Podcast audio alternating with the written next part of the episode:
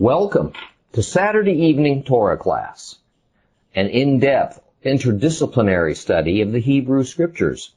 Tonight's lesson is week number 11, Exodus chapters 12 and 13. Last week, we saw that the king of Egypt finally released God's people, but not until Egypt was decimated. Okay. The livestock was dead, the field and tree crops were destroyed, and now hundreds of thousands of Egyptian males, including the Pharaoh's own heir to the throne, were deceased. And Israel left Egypt and Passover in the month of Nisan. So while believers celebrate Passover as a day of personal salvation due to the redemptive death of Yeshua, the Jewish people view Passover, Pesach in Hebrew, as a day of national redemption from Egypt. In fact, the national redemption from Egypt was a shadow of the personal redemption that Messiah Yeshua would provide by means of his own blood in time. Let's read, read a little bit of Exodus chapter 12 to start our lesson today. We're going to read from chapter, from uh, chapter 12 verse 29 to the end. Chapter 12 verse 29 to the end of that chapter. At midnight, Adonai killed all the firstborn in the land of Egypt, from the firstborn of Pharaoh sitting on his throne to the firstborn of the prisoner in the dungeon, and all the firstborn of livestock. Pharaoh got up in the night, he, all his servants, all the Egyptians. There was horrendous wailing in Egypt, for there wasn't a single house without someone dead in it. He summoned Moses and Aaron by night and said, Up, leave my people, both you and the people of Israel, go Serve Adonai as you said. Take both your flocks and your herds as you said, but just get out of here. But bless me too. The Egyptians pressed to send the people out of the land quickly because they said, otherwise we'll all be dead. The people took their dough before it had become leavened and wrapped their kneading bowls in their clothes on their shoulders. The people of Israel had done what Moshe had said, and they had asked the Egyptians to give them silver and gold jewelry and clothing. And Adonai had made the Egyptians so favorably disposed toward the people that they had uh, let them have whatever they requested. Thus, they plundered the Egyptians. The people of Israel traveled from Ramses to Sukkot, 600,000 A mixed crowd also went up with them, as well as livestock in large numbers, both flocks and herds. They baked matzah loaves from the dough that they had brought out of Egypt, since it was unleavened, because they had been driven out of Egypt without time to prepare supplies for themselves. Now the time of the people, of the time the people of Israel lived in Egypt was 430 years. At the end of 430 years, to the day, all the divisions of Adonai left the land of Egypt. This was a night when Adonai kept vigil to bring them out of the land of Egypt, and this same night continues to be a night when Adonai keeps vigil for all the people of Israel throughout all their generations. Adonai said to Moses and Aaron, This is the regulation for the Pesach lamb. No foreigner is to eat of it. But if anyone has a slave he bought for money, when you've circumcised him, he may eat it. Neither a traveler nor a hired servant may eat it. It is to be eaten in one house. You're not to take any of the meat outside the house. You're not to break any of its bones. The whole community of Israel is to keep it. If a foreigner staying with you wants to observe Adonai's Pesach, all his males must be circumcised. Then he may take part and observe it. He will be like a citizen of the land. But no uncircumcised person is to eat of it. The same teaching is to apply equally to the citizen and to the foreigner living among you. All the people of Israel did just as Adonai had ordered Moses and Aaron. On that very day, Adonai brought the people of Israel out of the land of Egypt by their divisions. Well, here we read of a place named Sukkot. Now, if the name Sukkot sounds familiar, it ought to. All right, Becky and I, as have many of you, gone to Israel to celebrate the biblical Feast of the Tabernacles, also known in Hebrew as Sukkot. Now, this fall festival is the grand finale of the uh, to, to end the yearly festival cycle. Now, Sukkot, as most of you probably know, means booths or huts. Okay? The idea here is of temporary shelter or a temporary stopping place. A place you pass through on your way to somewhere else. Now we're also told in verse 37 that about 600,000 men, not counting children, made up the group that left Ramses. So, from that number, 600,000, how do scholars arrive at the two to three and a half million people they say participated in the Exodus?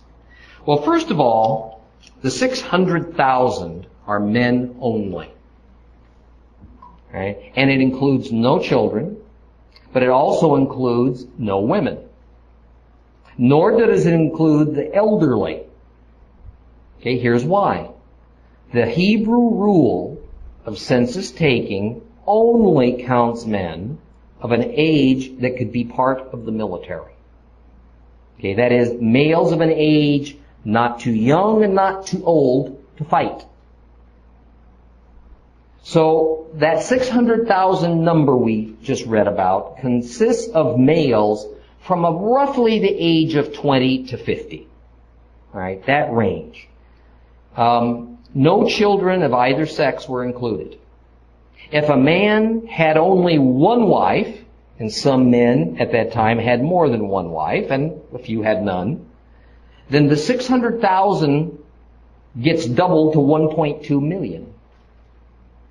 If each couple had only two children, and we know that the average household at that time consisted of as many children as possible, okay, then the 1.2 million would double to 2.4 million.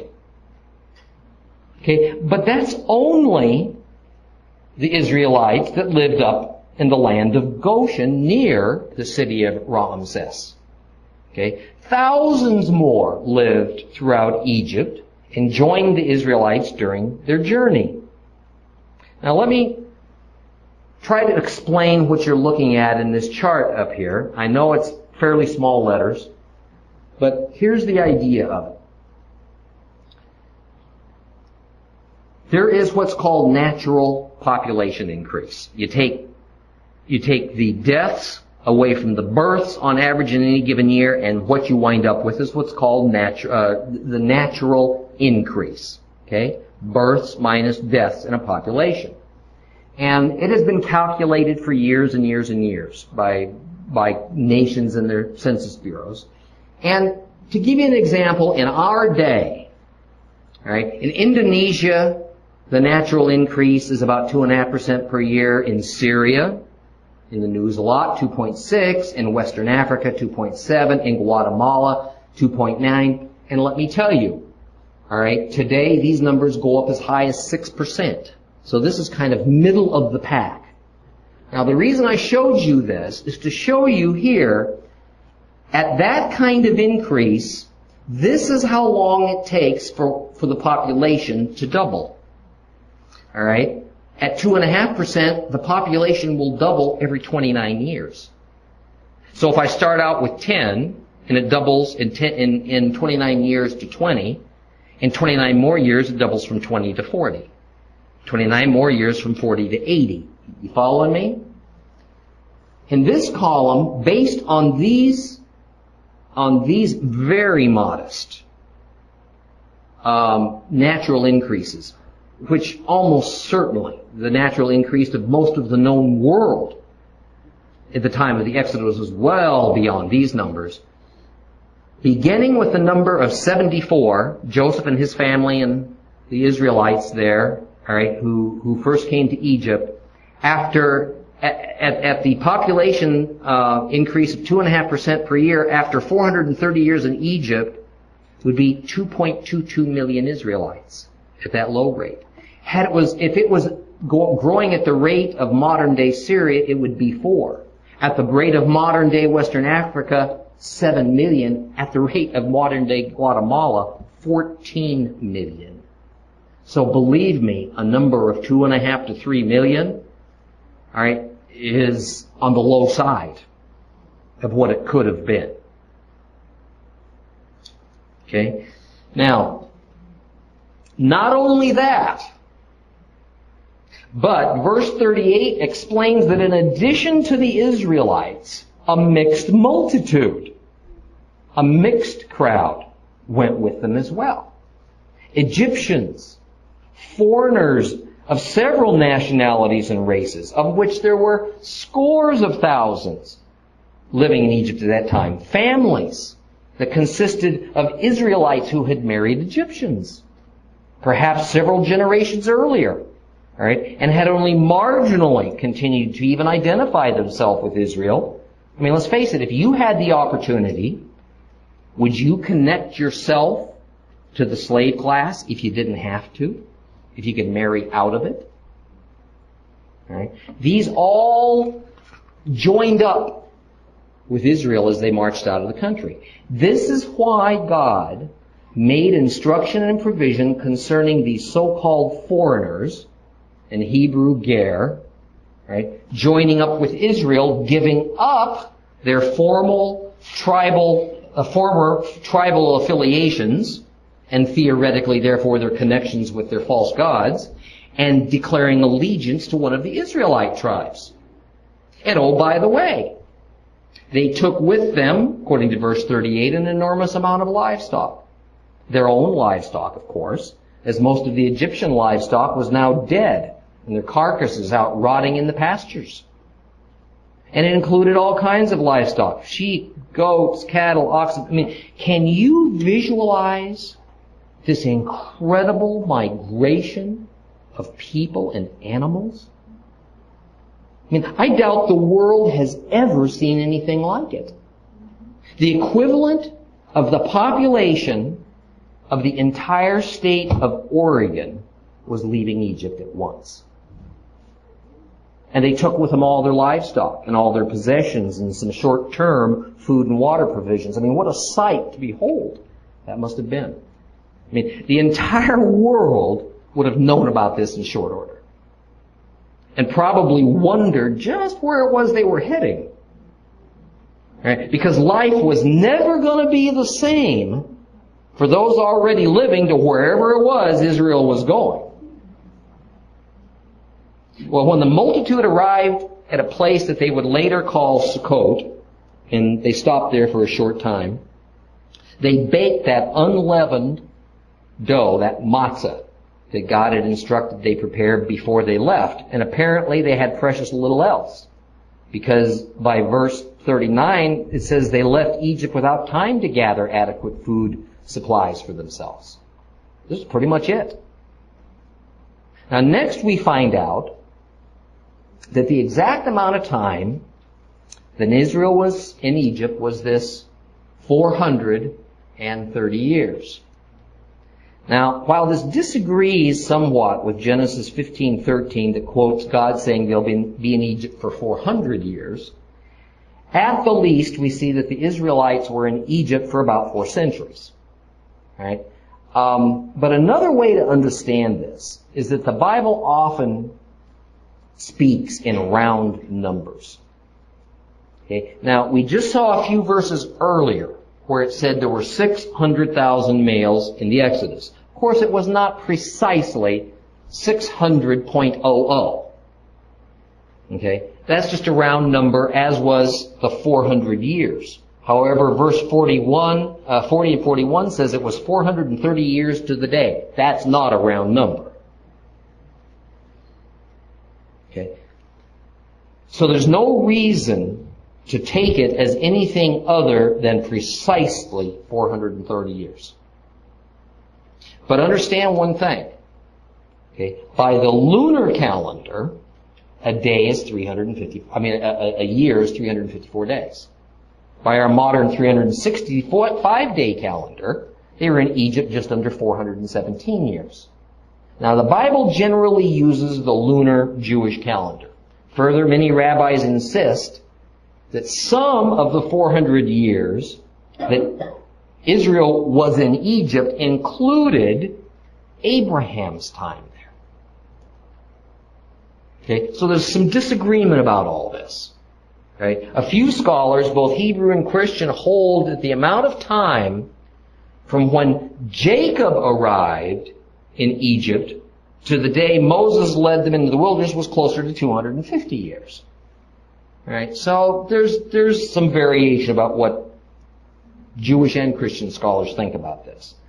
Now I love the expression used to describe the Israelites leaving Egypt. They were called the hosts of the Lord. Or in some versions, all the divisions of the Lord. Most literally, from the original Hebrew, the phrase is Jehovah's forces. Okay.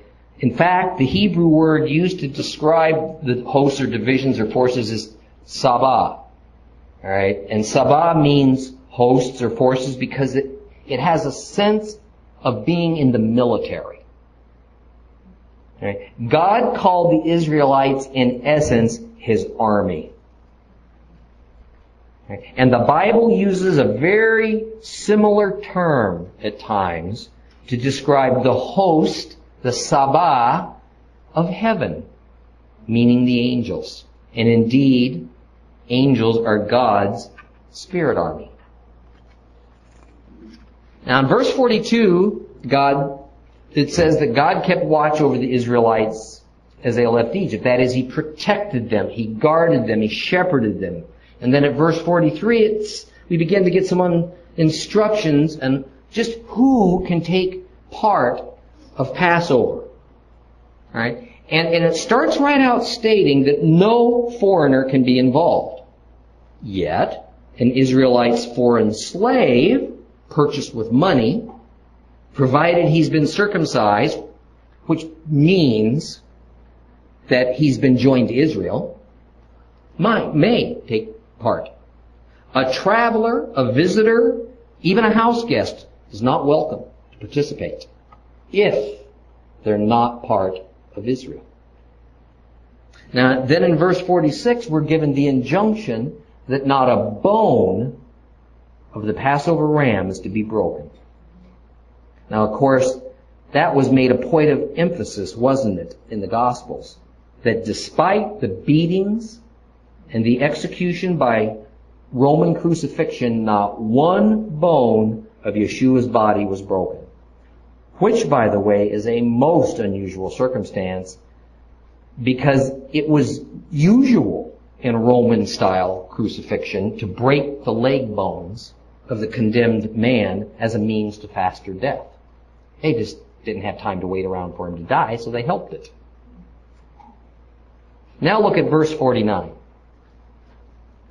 God makes it clear that there is but one ritual, but one law concerning the Passover. There's not Passover A for natural born Israelites and Passover B for foreigners who have declared allegiance to Israel, those who've joined themselves to Israel, all who are citizens of Israel, no matter whether they have Abraham, Isaac, and Jacob's genes flowing through their veins or not are to be considered the same before God when it comes to spiritual matters. Now I've covered with this, I covered this all with you before, but before we close out chapter uh, 12, it bears repeating. We now understand that Yeshua is the highest fulfillment of Passover. That He is the sacrificial Passover ram for all that those of us who were born outside of the genealogical line of Abraham, Gentiles, born outside the natural family of Israel, we are grafted into, joined with the people, the nation of people who are the line of Abraham when we accept Christ. But this is from a spiritual aspect. And to God, the true members of His ideal Israel are all those who trust Him, and trusting Him means accepting Yeshua as Messiah. Now, I want you to follow along with me. Open your Bibles now to Romans 9. Open your Bibles to Romans 9. We're going to take just a moment to see how this principle laid down here in Exodus 12 comes to its fullest meaning in Christ. We're going to see what Paul says about all this because right here in Exodus, the groundwork, the basic principle of Gentile believers, foreigners, ger, in Bible terms, being joined with Israel to partake in her covenants is set down. So, Romans 9. I'm going to read a few verses beginning with verse 6. We're going to jump around a little bit. Verse 6. And as we read this, think a little bit not only about that time, but where we are today. But the present condition of Israel doesn't mean that the Word of God has failed. For not everyone from Israel is truly part of Israel. Indeed, not all the descendants are seed of Abraham. Rather, what is to be called your seed will be in Yitzhak, in Isaac. In other words, it is not the physical children who are children of God, but the children the promise refers to who are considered seed. Now jump on down to verse 23.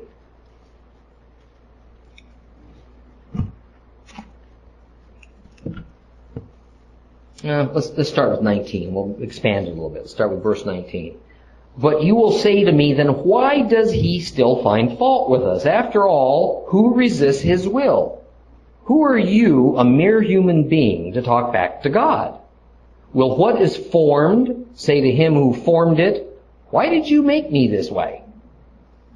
Or has the potter no right to make from a given lump of clay this pot for honorable use and that other one for dishonorable?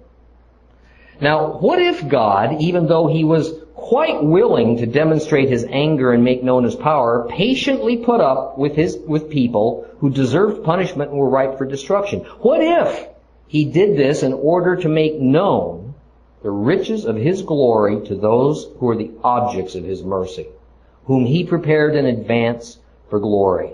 That is to us, whom he called not only from among the Jews, but also from among the Gentiles. As indeed he says in Hosea, those who were not my people, I will call my people. Her who was not loved, I will call loved. And in the very place where they were told, you are not my people, there they will be called sons of the living God. Move on down to verse 30. So, what are we to say? This that Gentiles, even though they were not striving for righteousness, have obtained righteousness. But it is a, a righteousness grounded in trusting. However, Israel, even though they kept pursuing a Torah that offers righteousness, did not reach what the Torah offers. Why? Because they did not pursue righteousness as being grounded in trusting, but as if it were grounded in doing legalistic works. They stumbled over the stone that makes people stumble. Okay, I think you see where I'm going with this. I'm going to look at it a little more in a minute. Verses 7 and 8 of Romans 9 are so terribly important to grasp because here it's defined just who this seed of Abraham, meaning all those for who the promises made to Abraham by God were intended, just who these people are. And just as important, who they're not. Okay? And we find out that the physical descendants of Abraham are not all to be considered seed, just those who come through the line of Isaac. Who would have thought that in our modern day, that part of the definition coming down through Isaac would be so terribly important to define whom God's people are on a physical level. Because Islam says that it was Isaac's brother Ishmael who would be the line of Abraham's seed. Hmm. Fork in the road. This shows you just how the most basic premise of Islam is utter deceit. Okay? And I remind you that the founder of Islam wasn't even born until five centuries after these words of Paul were spoken. So Paul wasn't battling theologies with an Islamic world because it didn't even exist. Okay. Further in verse 8 we see that from a spiritual aspect, spiritual aspect, not all of the legitimate physical seed, the descendants of Isaac, would be counted as seed either. Okay, turn quickly now to Romans 2, chapter 2. And we're going to look at verses 25 through 29.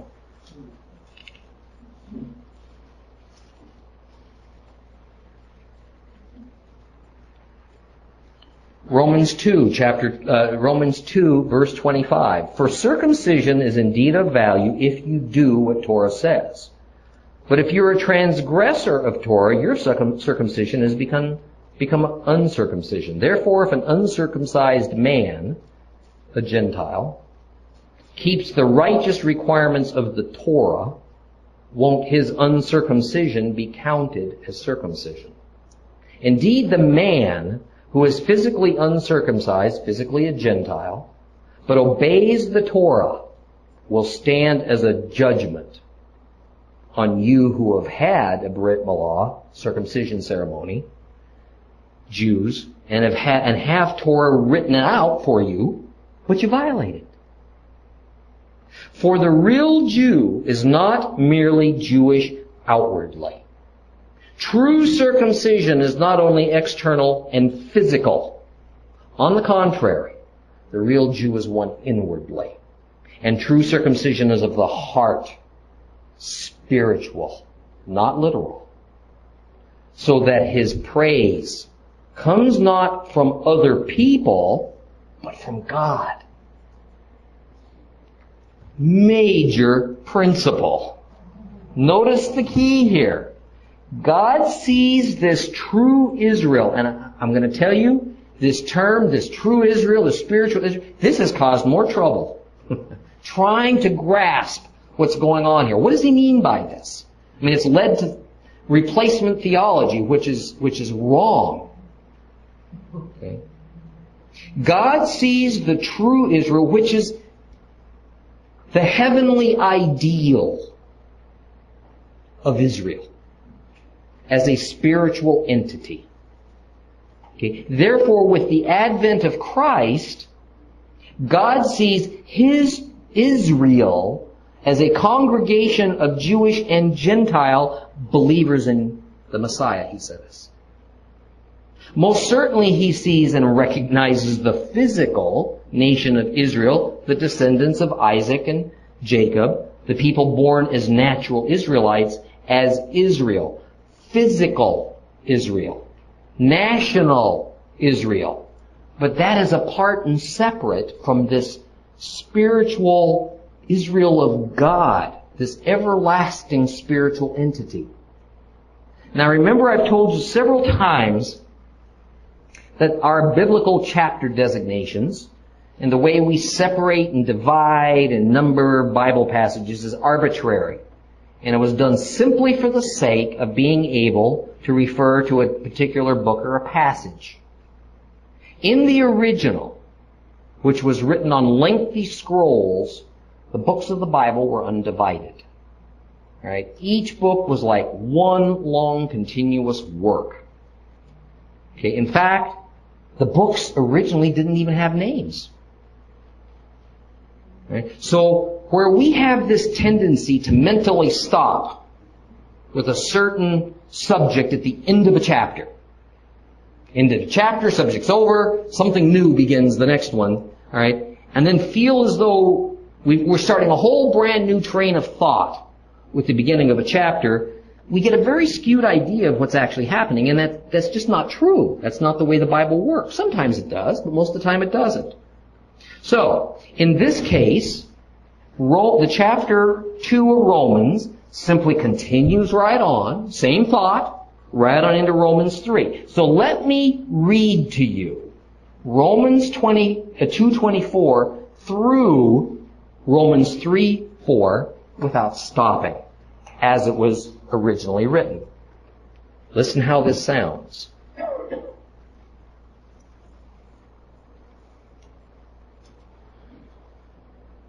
For circumcision is indeed of value if you do what Torah says, but if you're a transgressor of Torah, your circumcision has become uncircumcision. Therefore, if an uncircumcised man keeps the righteous requirements of Torah, won't his uncircumcision be counted as circumcision? Indeed, the man who is physically uncircumcised but obeys the Torah will stand as a judgment on you who've had a circumcision ceremony and have Torah written out for you but violated. For the real Jew is not merely Jewish outwardly. True circumcision is not only external and physical.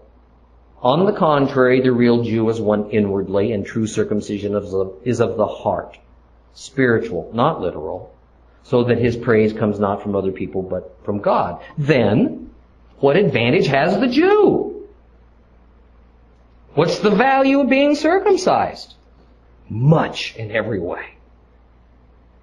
In the first place, the Jews were entrusted with the very words of God. If some of them have been unfaithful, so what? Right? Does their unfaith, does their uh, faithlessness cancel God's faithfulness? Heaven forbid. God would be true even if everyone were a liar. See how that flows through? Alright? Notice how Paul makes sure that we understand that the physical differences and purposes God created for His chosen people, Israel, remain intact. And then remain intact even after Yeshua has come and gone. Israel, physical Israel, remains central to God's purposes. And they remain set apart and they remain valuable to Him. Okay? So here in these last few verses of Romans 2 and the first of Romans 3, we get this all important God principle that tends to really mess with our minds. As pertains to each of God's commands and principles, there is this earth, earthly, physical, fleshly level on the one hand, and there's this corresponding heavenly, spiritual level on the other. Okay? This is what I call the reality of duality. In this case, there are these two levels of Israel. The physical and the spiritual. Okay? Both are completely real. They exist simultaneously. And they're organically connected. However, not everyone who is part of physical Israel on this earthly physical plane will belong to the spiritual heavenly Israel. And not everyone who is part of the spiritual Israel will be physical Israelites, will they? Just as with Passover, there is the earthly ritual and earthly meaning that Moses was instructed to perform, and then there is this fullest spiritual aspect that was fulfilled with the death of Jesus. Now the physical aspect of Israel consists of the earthly nation of Israel and its people, people that we today refer to as Jews. Spiritual Israel consists of all those, Jew and Gentile, right, who are faithful to God. That is, those who have accepted God's Messiah Jesus Christ. Now, does this kind of come together for you? I mean, I, I hope so. Right? I mean, I realize this can be difficult. All right. Now, with this as a background, allow me to address one other issue that, because of the point in mankind's history we find ourselves, has become critical for believers to grasp. The church consists of all believers, Jew and Gentile. There are not Jewish believers apart from Gentile believers. To God, a believer is a believer is a believer is a believer. It doesn't matter whether Jewish believers go to a Gentile church or a Messianic Jewish synagogue. It doesn't matter whether a Gentile attends a Messianic Jewish synagogue, as many do, or a typical Gentile church. These are just man-made divisions and organizations and institutions. Okay? The thing is this, over the centuries, the meaning of the term church has changed. Okay? Remember, church is simply the chosen English rendering of the Greek word ecclesia. Okay? Which is what the New Testament often uses when referring to believers. Sadly, over time, the term church has lost its true meaning. The church is people. When the Bible refers to church, ecclesia, it's only referring to people, to human beings who submitted to Messiah Yeshua. The church has nothing to do with buildings and places and activities and man-ordained denominational organizations. It's a terrible misuse of the term church when we refer to the place where we go to worship as church. It's a terrible misuse of the term church to call what many do on Sundays as doing church. Okay? The church is believers, period. You're the church. I'm the church. A Gentile who believes in Christ is the church. An Israelite, as we think of it today, a Jew who believes in Christ is the church. Unfortunately, our misuse of the term church has led to this way of thinking that means that Jews, Hebrews who trust Yeshua are somehow in a different class or different category than Gentiles who trust Yeshua. Nothing could be further from the truth. Okay? God, through Moses in Exodus, through Paul in Romans, through Christ in the Gospels, and through several of the prophets has tried with great effort to get this into our little pea brains. Okay? Does all this really make a difference to us and what we study? You bet it does. Because this shows just how connected we are to Israel in every imaginable way. It explains how the body of believers, the church, is actually supposed to see itself that our true identity is part of spiritual Israel. Not a new Israel, not a replacement of Israel. Rather, believers compose the spiritual ideal that represents all that God envisioned for a group of people set apart for himself. Israel. Let's move on now to chapter 13.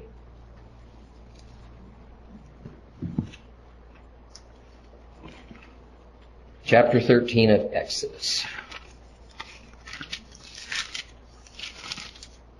Adonai said to Moses, Set aside for me all the firstborn. Whatever is first from the womb among the people of Israel, both of humans and of animals, belongs to me. Moses said to the people, Remember this day on which you left Egypt, the abode of slavery, because Adonai, by the strength of his hand, has brought you out of this place. Don't eat hametz, leavening. You are leaving today in the month of Abib. Okay? When Adonai brings you into the land of, of the Canaani, Hitti, Amorite, Hivi, and Yevusi, which he swore to your ancestors to give you, a land flowing with milk and honey, you're to observe this ceremony in this month. For seven days, you're to eat matzah. The seventh day is to be a festival for Adonai. Matzah is to be eaten throughout the seven days. Neither hametz nor leavening agents are to be seen with you throughout your territory. On that day you're to tell your son, it is because of what Adonai did for me when I left Egypt. Moreover, it will serve you as a sign on your hand and a reminder between your eyes, so that Adonai's Torah may be on your lips. Because with a strong hand Adonai brought you out of Egypt. Therefore, you're to observe this regulation at its proper time, year after year. When Adonai brings you into the land of the Canaani, as he swore to you and your ancestors and gives it to you, you are to set apart for Adonai everything that is first from the womb. Every firstborn male animal will belong to Adonai. Every firstborn from a donkey you're to redeem with a lamb. But if you choose not to redeem it, you have to break its neck. But from people, you're to redeem every firstborn son.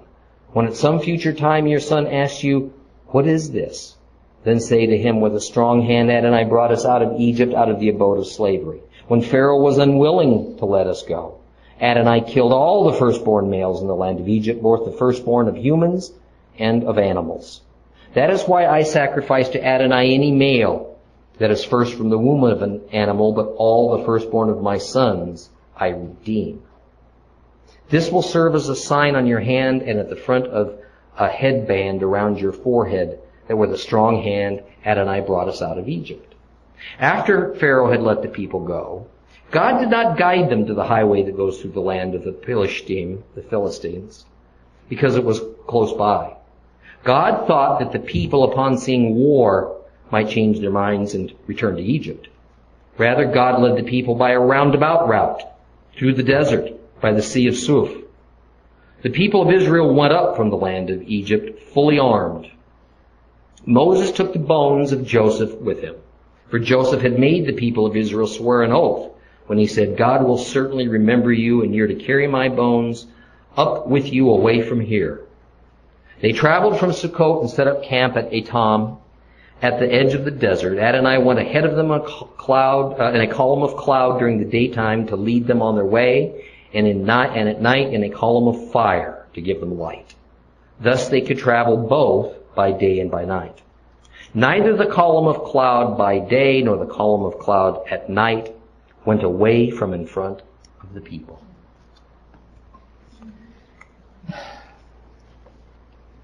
Set aside for me all the firstborn. We're going to see in chapter 13 some biblical principles that God develops that are going to play a huge role in the new covenant that will be realized in Christ Jesus. But before we get to that though, notice that instruction is given as to when the changes to Passover, or better, the additions to the Passover festival, matzah, are to begin. It's to start after the Israelites are in the land of Canaan, or as the Bible puts it, in the land of the Canaanites, the Hivites, Amorites, and so forth. And this festival of matzah is to occur during something that will eventually be called a Passover week. Actually, it starts on Nisan 14, Passover, and continues until the 21st of Nisan. Now, an additional command concerning this feast of unleavened bread, matzah, is ordered. It says you're not only to remove all leavening from your house, you're to remove it from your territory. That is, once the Israelites take possession of Canaan, during this festival, they can't le- even have leaven anywhere in the territories that they live. And in verse 8, the people are told that the recounting of God delivering Israel from Egypt is to be taught to their children. Now, a quick word about these various nations, people that were the current occupiers of the land of Canaan, because we're going to see them over and over and over again from here forward. Okay? The Canaanites were the scores of tribes and clans that had been spawned by Noah's infamous grandson, Canaan. Remember that Canaan was accursed by God via Noah much of that curse a result of Canaan's father, Noah's son, Ham. And the Canaanites represented at this time the majority of the inhabitants of that loosely defined territory that the Bible calls the land of Canaan. Now please recall that the land of Canaan was not a sovereign nation with borders. It was just an area of land, right, that was given a general name for the sake of identification. It was an area predominantly inhabited by descendants of Canaan, but scores of these descendants had formed their own independent people groups, several of them becoming small city-states, each with their own king, and each usually with their own set of gods. Now the Hittites were not native to the land of Canaan. The Hittites were a very high and powerful culture that dominated most of what today is Turkey and Syria and northern Iraq and western Iran. Now, while they had settlements and influence in the land of Canaan, they were not dominant there. There's, there's no clear agreement among Bible scholars or historians as to the ancestors of the Hittites. Some think they were from Ham. Okay. Others from Japheth and yet others still think they were Semites from Shem. But the study of them is rather new because until the 1800s, the only mention of a group of people called the Hittites was in the Bible. Okay? And of course, to many academics, that just meant it was made up by the people who wrote the Bible. Imagine their surprise. Since the Hittite culture has been unearthed and found to be large and dominating with a fully developed written language that has many similarities to Hebrew, and the Hittite records themselves have yielded corroboration of many biblical texts concerning the time of the patriarchs. Well, the Hivites and the Amorites were, were descendants of Canaan, but they had achieved sufficient population and power on their own by now as to warrant being spoken of as separate nations of people. Now, if you'll recall, the people who populated the city of Shechem, where Abraham first stopped in Canaan, and then later Jacob would settle down for a while, were in, identified in the scriptures as Hivites. The Jebusites were also the line of Canaan, but they occupied the hill country in southern Canaan, while the Hivites occupied the plains. Okay? The Jebusites are given credit for being founders of the city of Shalem, later called Jerusalem. Okay? And were controlling the city when David took it from them, about 1000 BC. Now the key thing to understand here is that after the great flood, the people that God had allowed to populate the land that he would eventually give to the descendants of Abraham were declared cursed because they were the descendants of Canaan. Now, the thing that's hard for us to accept sometimes is that Almighty God has allowed some people to be cursed or ransomed, if you would, in order that others might be redeemed. We hear the Lord speak of Egypt as being ransomed for his people, Israel. In other words, in order for Israel to carry out their portion of God's grand plan, God had Egypt pay a very dear price. We see the same thing happening here, where Canaan will soon become a ransom for Israel as well. Canaan is going to pay a heavy price with the loss of their land so that Israel will get the land God set aside for himself as he had promised it to Abraham. Now, let us not ever forget, particularly those of us who are Gentile believers, that Israel has also paid and is paying currently a very dear price so that we could be joined to the covenants God gave to them. Okay. They were given the word of God to keep alive. Right, at the expense of the greatest continuous and ongoing persecution of a people that the world has ever or probably ever will know.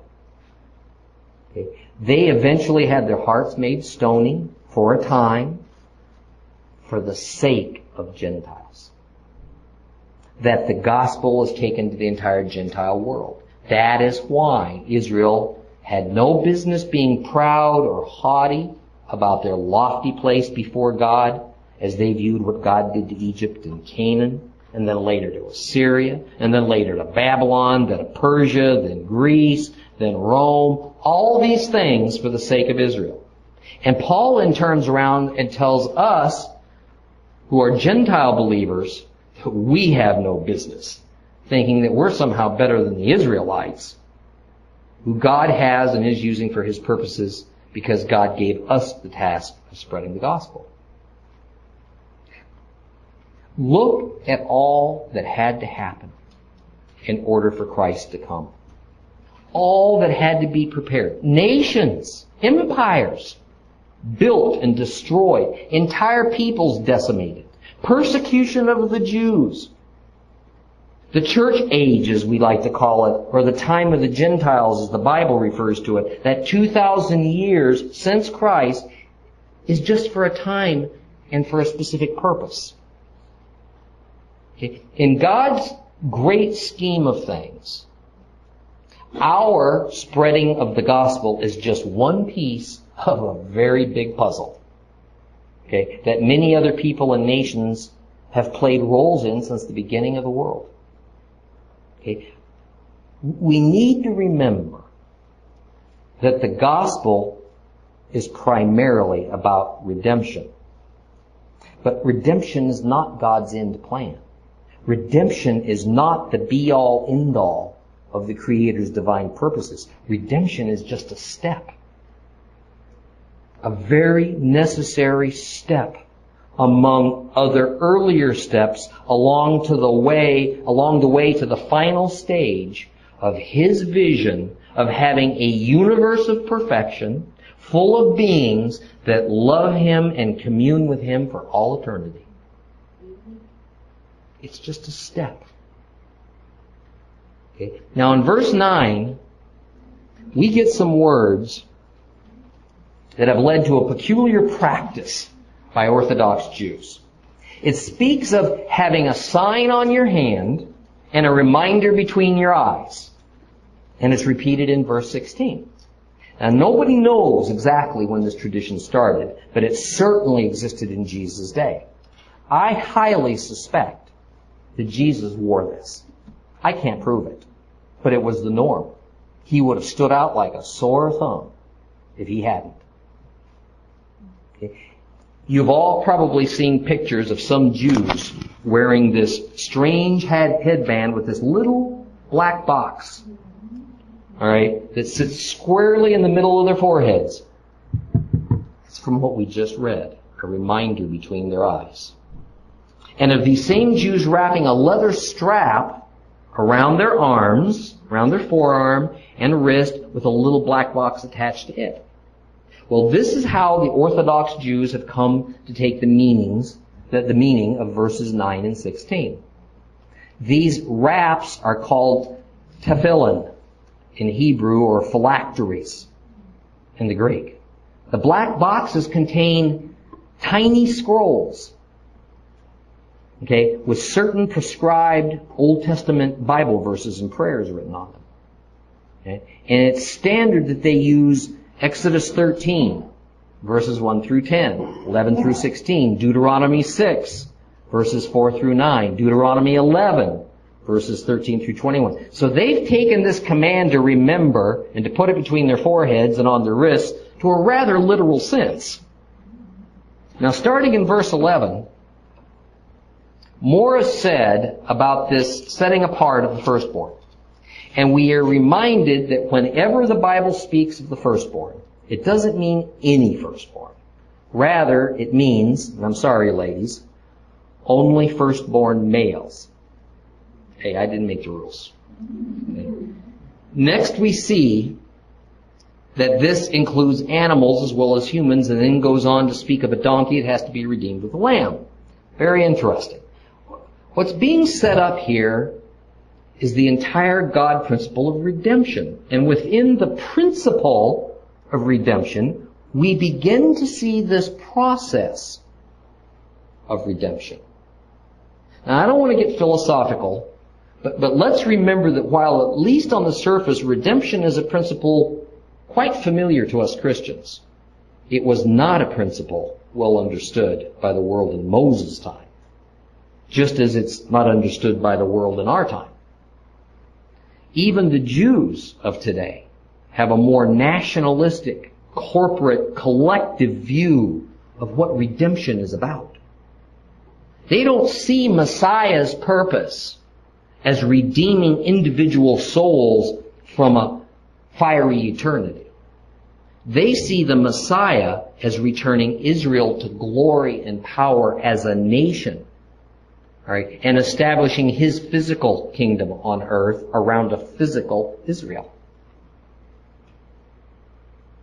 Okay. From the time of Moses forward, it became practice that within 30 days of the birth of a firstborn son, the father paid to the high priest, or his representative, an amount of money to redeem back that son. That was the law. Now notice the dichotomy set up here. In Egypt, the firstborns of Egypt were set apart and marked for death. In Israel, the firstborns of Israel were set apart and marked for life and for service to God. In Egypt, the firstborns were set apart and sacrificed, killed, ransomed in order to redeem Israel. In Israel, the firstborns are set apart to be sacrificed to God. But by the terms of redemption, they're bought back. Now remember how Abraham took Isaac to the altar on Mount Moriah? to sacrifice him to God. But God redeemed Isaac by substituting a ram, which is a type after which the Passover would become modeled. And Isaac wasn't killed. Again, what was the basis of that redemption? Substitution. Instead of Isaac, it was a ram.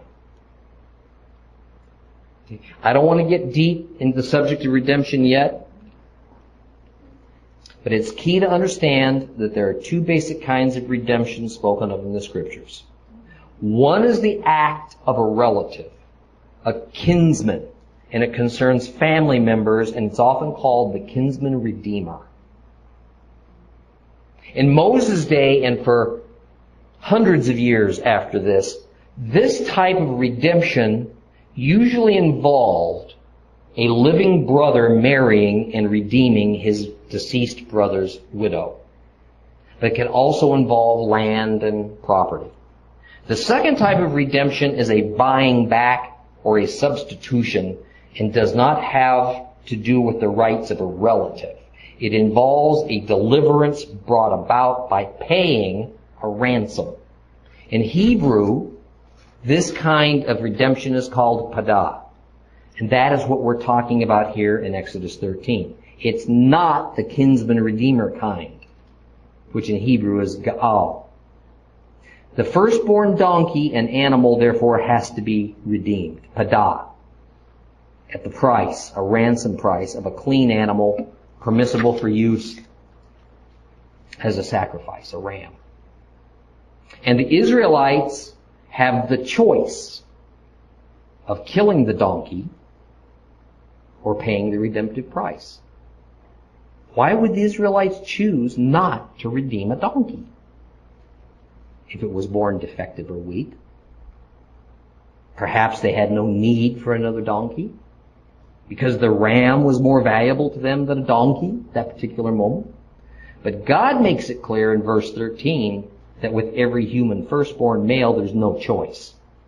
God values human life so much that every human male firstborn must be redeemed, must have a redemption price paid. I can't help here but point out that this sure seems to shoot holes in the notion that a mother has the right to abort the life of an unborn child, if she so chooses.